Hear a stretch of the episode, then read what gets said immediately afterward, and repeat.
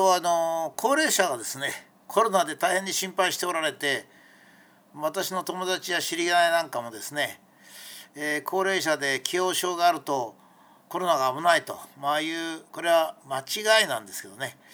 間違いであるということを今数字でちゃんと示しますが、えー、間違いなんです。この間違いっていうのは私がお医者さんじゃないのに何言うかっていうふうに思う人いるんですけどもちゃんと去年の2月の13日にですね、まあ、東京都医師会がですね、えー、今度のコロナ新型コロナは普通のインフルエンザとほぼ同じであるということとそれから高齢者が、えー、かかるとか悪くなるとか言われるけどもインフルエンザとほぼ同じぐらいだという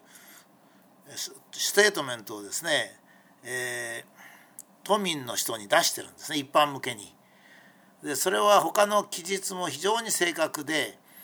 まあ、きちっとした対策室が中国の最初のいろんな患者さんの論文をですねきちっと読んで書かれたと思います。私もその頃同じように論文を読んでそういう印象を受けておりましたのでちゃんと科学的な根拠に基づいたものだと思うんですがしかし、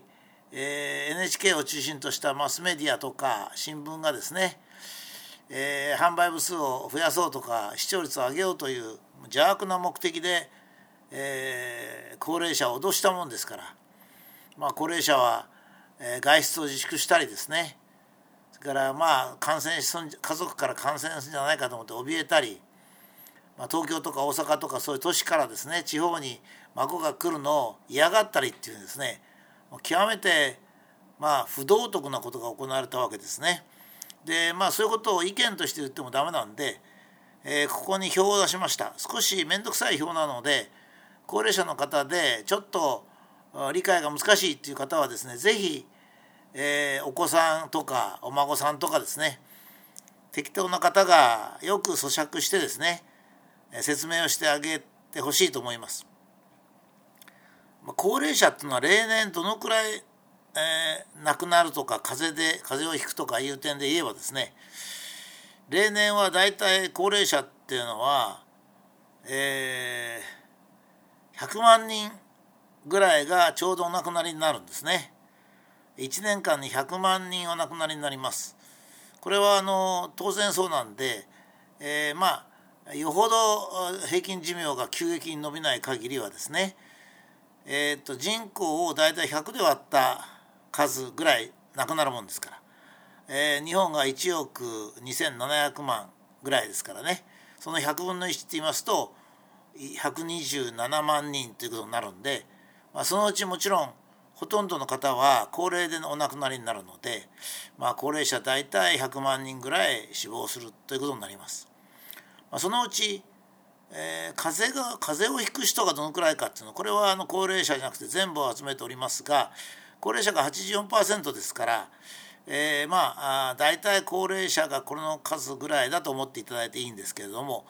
例年はですね、えー、ウイルスとかあじゃあインフルエンザウイルスとかそれから普通のコロナウイルスそれからライノウイルス RS ウイルスといっぱいありましてね、まあ、こういった感染者感染病でかかる人っていうのは大体2,000万人ぐらいから多い推定では4,000万人。それから死者数はまあ肺炎を入れないでですね大体2万人ぐらい肺炎を入れますと肺炎がまあ123万人になるんで、まあ、15万人ぐらい亡くなるわけですね。でこの拡大死者と直接死因というのは何が違うかと言いますと、まあ、風邪は万病のもとと言われる通りですね風邪がきっかけになってお亡くなりになった人も入れると、まあ、2万人なんです。まあ、肺炎なんかも直接肺炎になる方もいるんですけど風邪から肺炎を併発するっていうのは多いんでですね、まあ、そうするとまあものすごくこの数多くなるわけですね。で直接死因直接的にもうインフルエンザで亡くなっちゃうと いう方もおられてそれ3,000人ぐらいですね。これに対して去年ですねコロナが流行った新型コロナが流行った年はインフルエンザがすごく減りましたんでインフルエンザが私の私が速報を国のですね感染症医療センターなんかの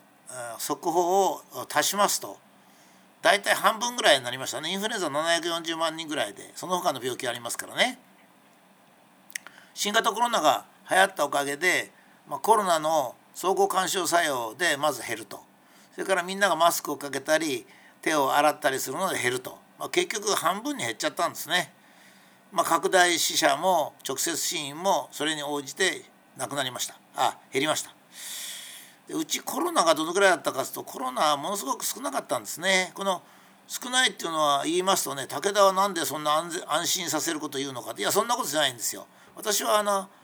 えー、国民の一人一人の人の判断力と信用してましてね。別に嘘をつかなくてもいいだろうというふうに思ってるんですね。まあテレビはもうとにかく国民はバカだから嘘つかなきゃいけないと思ってるんですけど僕は国民一人一人が判断するっていうふうに考えてますね。たった20万人ぐらいしか感染しませんでした。発症しません。もっと少ないんじゃないかと思うんですね。これデータがあんまりないんですよ。PCR 陽性者っていうのはこれ発症者と全く病気になってると違うんでですね、えー、最大見積もって50%ぐらいなんですね。普通は3割ぐらいなんでコロナの発症者は多分 15, 10万人から15万人じゃないかと思うんですけどまあデータがはっきりしませんのでここでは一応20万人にしときましたがそれにしても例年2,000万人に対してコロナは20万人つまり100分の1っていうぐらいなんですね発症者自身が。それで拡大死者が大体3,000人それから直接コロナで亡くなった人がほぼ1,000人なんですね。これはあの公表されてる数字よりか少し少ないんですけどもそれの理由はですね WHO から指令が出てこの指令の理由がちょっとよく分かりませんがいずれにしてももうがんで亡くなるという人が最後に、えー、死んだとその時に PCR 検査を死体に死体の PCR 検査をして陽性になったら PCR で死んだということにしなきゃいけないことに今なってるんですよ。なぜかよく分かりませんがまあそうなってるんでですねまあ1,000人としますとですね例年100万人の高齢者の方が亡くなるのに対して新たにコロナで1,000人亡くなるようになったってことなんですね。ところが感染症が減ってますからねインフルエンザとかそういうの減ってますから全体はだいたい100万人ぐらいでプラスマイナスゼロですね。えー、2020年に新型コロナが流行って高齢者は余計に亡くなったのかというとですねいやいや全く余計ではありません。普通の死に方ですっていうの。これまず是非高齢者の方にですね増えても減ってもいませんよと。まあどっちかったら減ってると思いますよと。だからご安心くださいねとまず言ってほしいんですよ。これは別に安心させるために言ってんじゃないんですね。本当のことですから。これ去年ですからねもう過去のことなんで意見の入る余地はありません。それからもう一つはですね高齢者ってのはもともとお亡くなりになるんですよ。私も高齢者なんですけどね、えー、お亡くなりになるんです。それが100万人いますからね。もともとお亡くなりになる仲間に入るうちのコロナでお仲間に入るのが 0.1%1000 人に1人なんですよ。1000人に1人なんです。他の人はがんとか肺炎とかえ頭が切れるとか心臓が止まるとかいうことでお亡くなりになるわけですからまあね1000に1つの可能性を考えて外に出ないとか孫を呼ばないっていうのはちょっとやりすぎなんですよね。あれだけやっぱり NHK とかが脅したので結局そうなっちゃったんですけどちょっと取り返しがつかない感じもするんですよね。もう皆さんの意識がコロナ怖いコロナ怖いと思ってるから。しかしコロナ怖くないんですよ。1000分の1ですから。自分が死ぬ可能性の1000分の1まあ1000分の1を注意してたらですね もちろん新幹線乗ってもいけないしもちろんタクシーなんか絶対ダメだしそれから雪かきなんかやっちゃいけないしお餅食べちゃダメなんですよ。そういうものよりかはるかに少ないんですよ。だからお餅食べちゃダメだね。飴舐めちゃダメだ寒いとこで出ちゃダメだ温泉に行っちゃダメだと。そういうのことを言ってんのと一緒なんですよ。だからあまりにちょっと極端なんですよ。階段の上り下りもいけないと。いうことなんですね。それはちょっとやりすぎなんですね。でやりすぎっていうのはどうして他のが分かるかと例えば一番下に自粛損失というの表に書いてありますけども例えば高齢者の方で平均的な寿命が、えー、10年としますね。あと残りの寿命が10年、まあ、例えば男性でしたら75の男性だったらば平均寿命は81歳ですからあと6年ですね。えー、まあ85歳の男性っつったら、まあ、もう平均寿命過ぎちゃってますんで 何とも言えないんですけどもいつお亡くなりになるかわからないと、まあ、こういう感じなんですね。まあ、女性は少し平均寿命が長いですけど、まあ、そういう感じなんですね。そうするとあと 10, 10年としますと1年自粛するっていうことはですね高齢者にとっては1年10分の1損するわけですよ。どういうことかって言1,000分の1の可能性のために10分の1の人生を失うっていうことですからそれはダメなんですね。私もほぼその年齢なんで私はもうこの1年間、えー、マスクをするとかえってコロナウイルスにかかりますんでマスクをしないで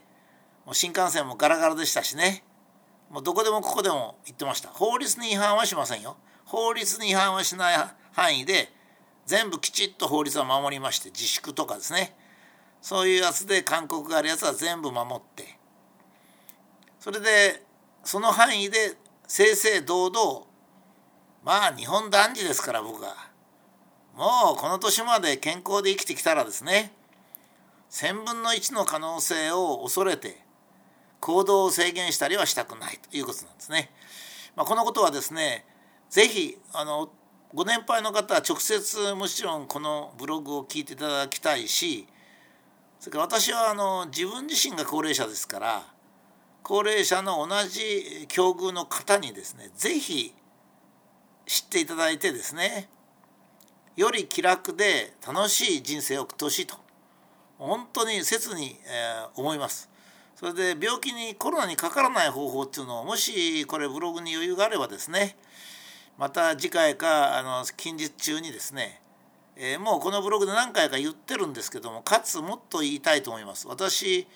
最近そういう行動をとって非常に健康になりましたんでね、まあ、そういう点でもいいかと思います。